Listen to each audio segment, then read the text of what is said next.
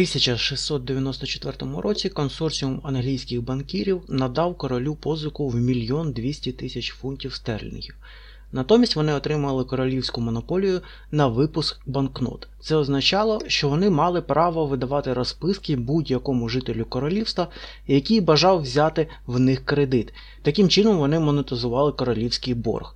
Для банкірів це була чудова угода: 8% з короля та відсоток з клієнтів, які позичали гроші. Але все це могло працювати лише доти, доки борг залишався невиплаченим. До сьогоднішнього дня ця позика так і не була повернута і не може бути повернутою. Якби її виплатили, то вся грошова система Великобританії перестала б існувати. За схожою схемою працює Федеральна резервна система США. Вона не є частиною уряду і не може просто друкувати гроші. Це таке собі спільне підприємство, де з одного боку держава, а з іншого приватні банки. Кожен долар, який перебуває в обігу, є банкнотою Федеральної резервної системи. Федеральна резервна система випускає їх як прості векселі, які друкує монетний двір США по 4 центи за банкноту. Далі ці гроші Федеральна система. Е, позичає урядові США через казначейські облігації, а потім монетизує борг США позичаючи кошти, які йому винен уряд іншим банкам. Різниця лише в тому, що Банк Англії позичає королівське золото, а Федеральна резервна система просто створює гроші, вказуючи, що ці папірці і є долари. Е, ці долари центральні банки інших держав не мають куди вкладати, окрім хіба що ті ж самих облігацій США.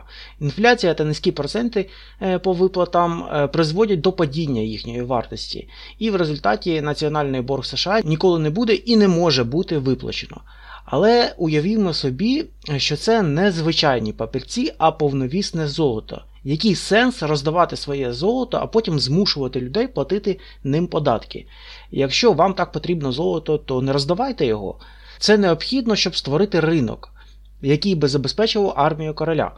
Ви сплачуєте солдатам гроші, а потім змушуєте людей платити цими грошима податки. Але гроші є тільки у солдат, тому люди змушені обмінювати на них все, що необхідно солдатам. Вся економіка країни перетворюється на величезну машину, яка працює на постачання армії. Е, це сильно спрощена версія, але про що це нам говорить? Нам часто розказують про стихійну природу ринку, про його саморегуляцію. Але виявляється, що ринок не просто не відокремлений від держави, але держава сама створює ринок і гроші.